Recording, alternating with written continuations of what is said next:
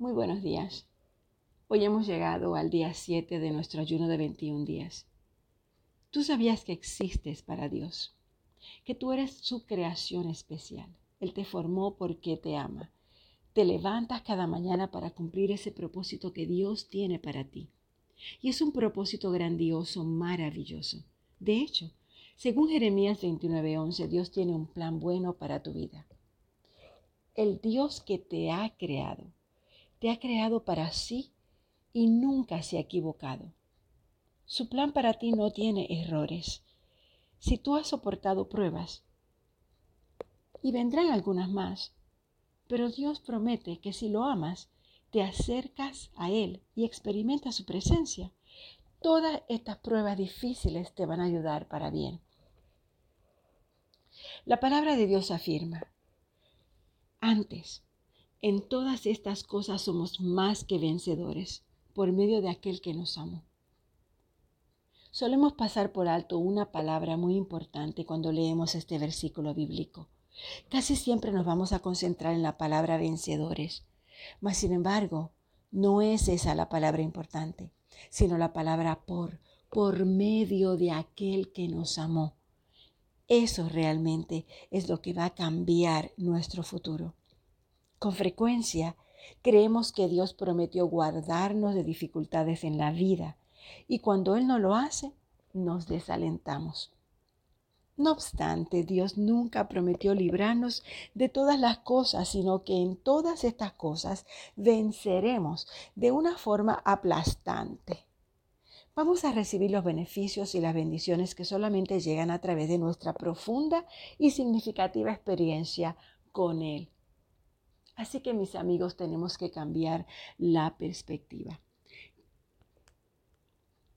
Este poderoso principio es uno de los principios que ha reconfortado y ha fortalecido mi corazón. Y yo quiero que haga lo mismo con tu corazón.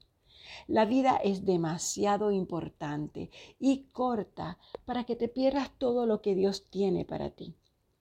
Pero esto es precisamente lo que sucede cuando nos centramos en el desastre y no en la verdad sobre todo la verdad de la palabra de Dios. Él nunca prometió protegernos de los problemas, sino hacernos victoriosos para que venzamos de forma aplastante en medio de ellos. Así que cambia perspectiva y cambiarás tu vida.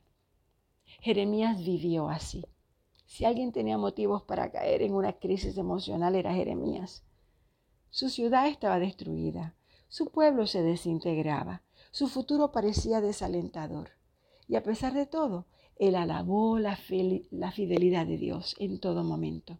Así que tú también, tú también puedes alabarle hoy y con tu vida. Porque vencerás de una forma aplastante en tu situación actual con solo recurrir a Dios como tu fuente y como tu fuerza. Así que, amiga, amigo que me escuchas, Pídele que llene tu corazón con la confianza de que quienes esperan en Dios jamás serán avergonzados. En otras palabras, espera en Dios y nunca te arrepentirás de haberlo hecho.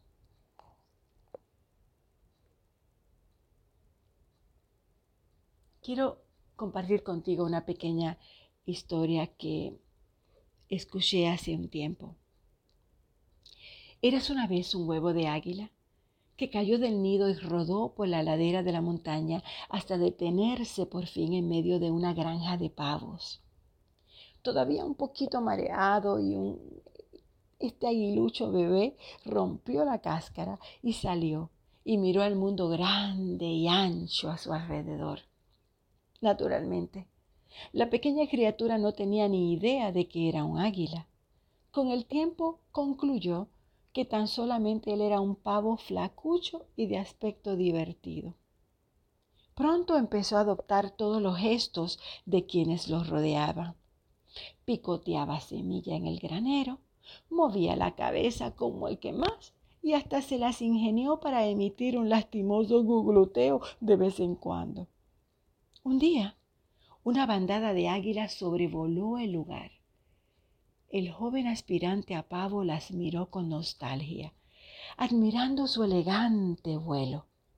Pero mientras las observaba volar, uno de los pájaros miró hacia el corral con su aguda visión de águila y sin poder creer lo que veía, descendió en picada, aterrizó junto al joven aguilucho y le dice, ¿qué estás haciendo aquí? Y él le contesta, nací aquí, este es mi hogar. El águila imperial responde bruscamente, tal vez tú hayas nacido aquí, pero tu hogar está en el cielo. ¿Acaso no sabes quién eres? Despliega esas alas y vuela. En efecto, el joven aguilucho, con mucho temor, se da cuenta que tiene alas y se da cuenta que esta persona es parecida a él. Entonces extendió sus alas una oleada de emoción recorrió todo su cuerpo cuando sintió que se elevaba hacia el cielo, pero cuando se levantó el vuelo, uno de los pavos lo ve que está volando y le dice, óyeme, ¿para dónde tú vas? Y él le dice, yo me voy a ser quien debo ser. De repente remontó vuelo hacia las nubes y siguió volando, erguido como el águila que era. Tú que me escuchas, Dios te creó para ser un águila. Él te creó para remontar el vuelo en el viento del Espíritu Santo. Él te dio alas bastante fuertes para llevarte firme y seguro por tormentas de la vida. Él te dio una visión aguda, capaz de enfocarte claramente en su perspectiva divina. Qué trágico es conformarse con ser pavo cuando nos espera el cielo abierto. Sin embargo, eso es exactamente lo que va a suceder si tú sigues en esclavitud emocional. En vez de vivir una vida de derrota, controlada por tus pensamientos, por tus emociones.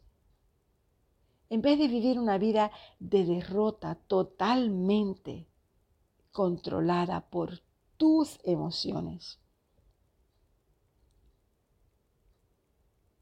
¿Acaso no ha llegado el momento de vivir según lo que Dios dice sobre ti? Porque Él afirma que tú tienes un futuro lleno de esperanza. Él declara que Él te ha creado de un modo formidable y maravilloso. Él dice que tú eres un ser amado, que tú eres victorioso y que tú puedes vencer y aplastar todo lo que te depara la vida. Confirma que eres suyo y que nunca te desamparará. Así que amigo, que tus días futuros sean mucho mejores que los pasados y conforme aprendes y aplicas las verdades de Dios, que ellas te proporcionen las alas para volar. Haz un esfuerzo deliberado de caminar, mirando, deteniéndote a observar cómo es tu andar por la vida. Si eres un pavo o un águila. Recuerda que tus problemas no se resolverán de la noche a la mañana. Muchas veces Dios nos hace atravesar épocas de pruebas. Muchas veces nos caemos en el corral de los pavos.